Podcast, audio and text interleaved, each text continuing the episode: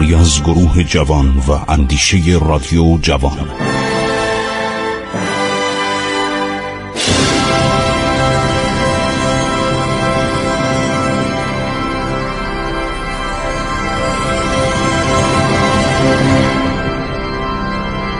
بسم الله الرحمن الرحیم. به نام خداوند بخشاینده مهربان. شنوندگان عزیز من خسرو معتزد هستم. در برنامه عبور از تاریخ با شما صحبت می‌کنم.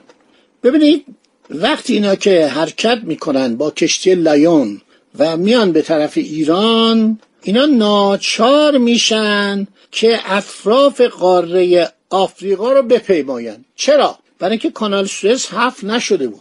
کانال سوئز که مدیترانه رو وصل کرد به دریای سرخ و از اونجا مردم سفرنامه نویسان دریانوردانی که خاطراتشون ما داریم اینا می اومدن عرض شود وارد کانال سوئز می شدن کانال سوئز و مهندس فردیناند دولسپس فرانسوی ساخت. همون که بعدا کانال پاناما رو ساخت. اینا که می اومدن خیلی راحت. این کانال از دوران باستان بوده. یک فرعونی به نام رامسس.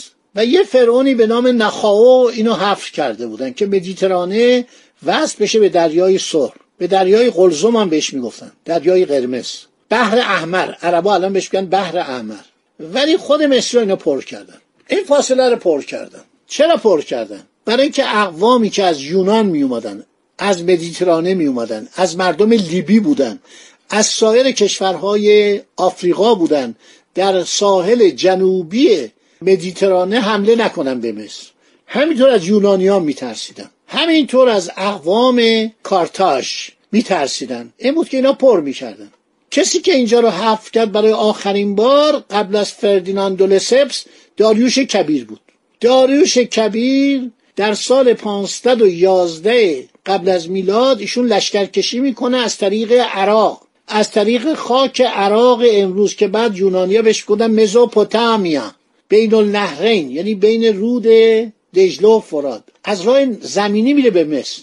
میره به طرف سوریه از سوریه وارد مصر میشه. شهرهای مصر رو می‌گیره تب رو می‌گیره منفیس رو می‌گیره و اونجا این امپراتور عرض شود که شاهنشاهی خودشو اعلام می‌کنه بر سرزمین مصر. قبل از او کمبوجی این کار کرده بود پسر کوروش. ولی کمبوجی آدم شیزوفرنی بود آدم دیوانه ای بود.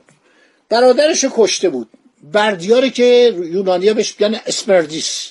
و بعدم شنید که یک بردیای دروغی اومده خودشو اعلام کرده من بردیا هستم. قیافش شبیه بردیا بود. و این یک جنایتی کرده بود دزدی کرده بود به دستور کمبوجی گوش اینو بریده بودن نو ماه بیشتر سلطنت نکرد. بعد زنهای کوروش کشف کردن که این بردیا نیست. گوشش بریده است. زیر موش دیدن گوشش بریده است.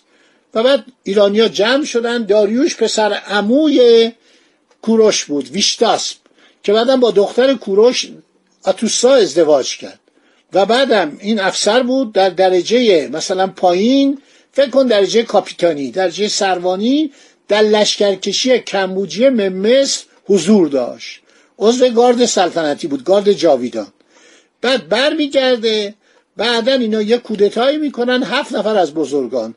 میرن گوماتا و سپنداد برادرش می‌کشن و بعدم اعلام سلطنت می‌کنن. بالاخره میگن کشور باید یه فرمانده کل داشته باشه یک فرمان روا داشته باشه که داریوش به اصطلاح شاهنشاه میشه.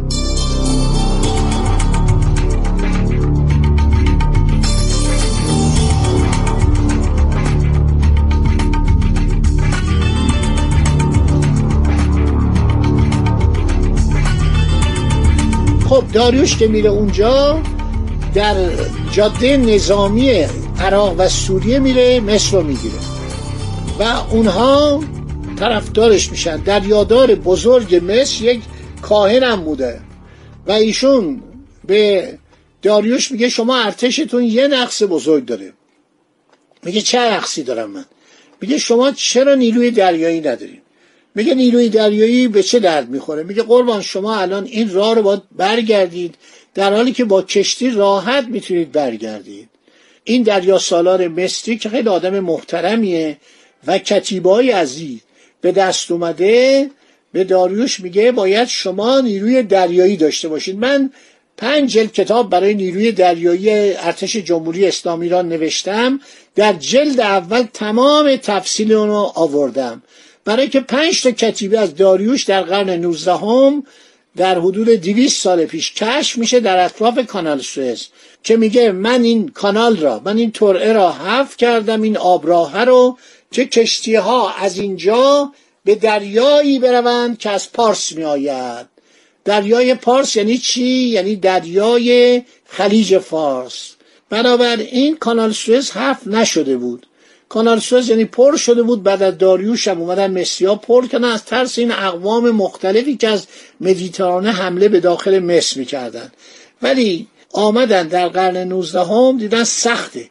همه کشتی باید برن تا جنوب آفریقا یعنی اقیانوس اطلس رو اقیانوس آتلانتیک شمالی رو طی کنن برسن به اقیانوس آتلانتیک جنوبی اطلس جنوبی.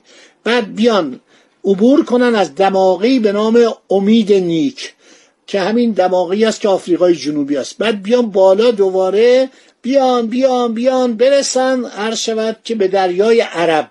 دریای عرب کجاست؟ توی قسمتی از اقیانوس هند مجاور عرض شود عربستان سعودی رو میگن دریای عرب.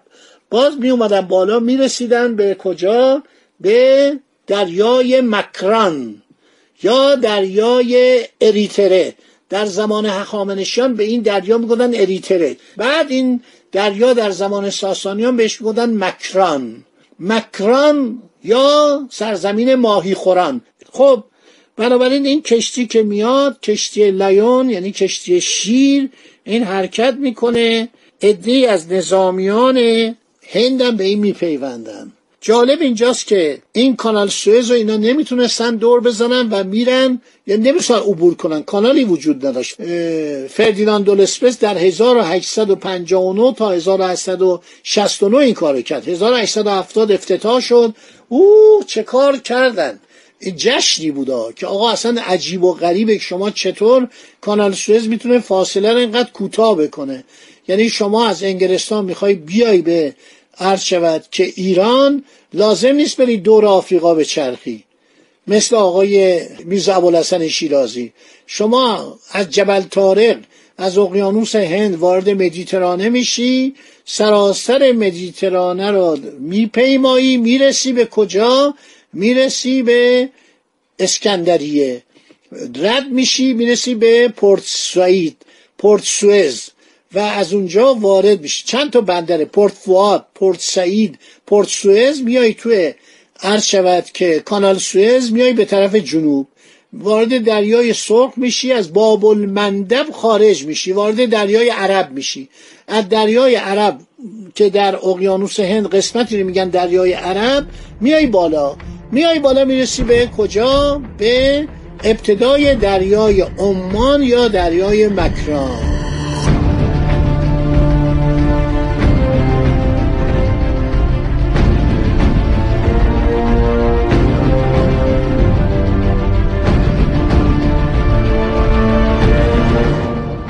خیلی خوب.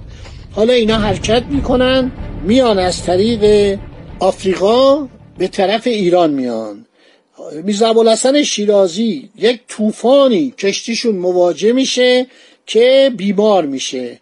وصیتنامه خودشو به دست منشش عباس بگ می نویسه در حالی که ناخدای کشتی به او گفته بود بیماریان ها ناشی از حرکات کشتی در موقع طوفان است. بهش میگن بیماری دریا. آدم حالت شکم درد پیدا می‌کنه حالت تهوع پیدا می‌کنه. خیلی سخته. سابقا مردم سوار کشتی می شدن از این دریازدگی خیلی می ترسیدن خیلی ایرانیا در کتاب خودشون خاطراتشون نوشتن. بنابراین در ماه ژانویه سال 1811 مطابق با 1226 کشتی حامل دو سفیر در بندر بمبئی. مامبی الان به بمبئی میگن مامبی لنگر میندازه حاکم بمبئی و بازرگانان ایرانی از دو سفیر استقبال می‌کنن و بعد میشناختنش. این میرزا ابوالحسن شیرازی قبلا هم هندوستان بود قبلا عتبات بود. یه مدتی گفتم مغزوب بود از ایران فرار کرده بود. بعد دوباره آوردنش. بعد از سفیر انگلستان هم استقبال می‌کنن. وقتی می‌خوان بیان به ایران ای از نظامیان انگلیس که مقیم هندوستان بودن به اونها ملحق میشن. همین عده بودن که در هندوستان به آموزگاران نظامی انگلیسی ملحق شدند و با آنها برای تعلیم ارتش ایران به کشور ما آمدند جیمز موریه نوشته علاوه بر افراد نظامی انگلیس که در هندوستان ملحق به آموزگاران شدن سرگور ازلی سی نفر از سواران بلند قامت و چارشانه و جوان هندی را اینا را هم ملحق کرد با اسباشون که سواران مذکور در ایران بر شکوه هیئت سفارت انگلیس بیافزایند. عرض شود که اینا با دو کشتی حرکت کردن. چون عده زیاد شده بود دیگه. و دو کشتی حرکت کردن. یک کشتی متعلق به یکی از بازرگانان ایرانی نیز با کشتی لایان حرکت کرد تا به ایران برسند یک سرگرد انگلیسی به نام کریستی یا میجر کریستی این افسر پیاده نظام بود. به قدری در تیراندازی مهارت داشت که ایرانیان از تیراندازی و حیرت می‌کردند. در صورت که در ایران تیراندازان برجسته موجود داشت. عرض شود که می‌گفت چشماشو میبستن می‌گفتن خب یه هدفی رو نگاه می‌کرد می‌گفت حالا چشای منو ببندید. تیر اندازی می‌کرد. خدا نگهدار شما تا برنامه آینده این قصه سر دراز داره. خدا نگهدار شما با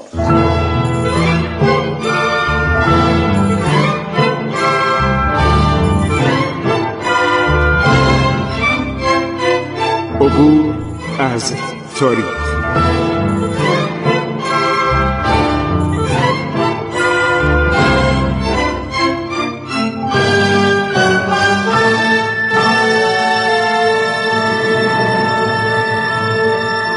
ایران با شکوه.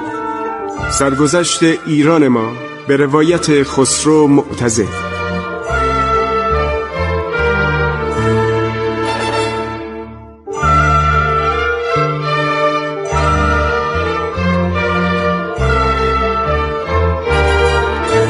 عبور از تاریخ با رادیو جوان.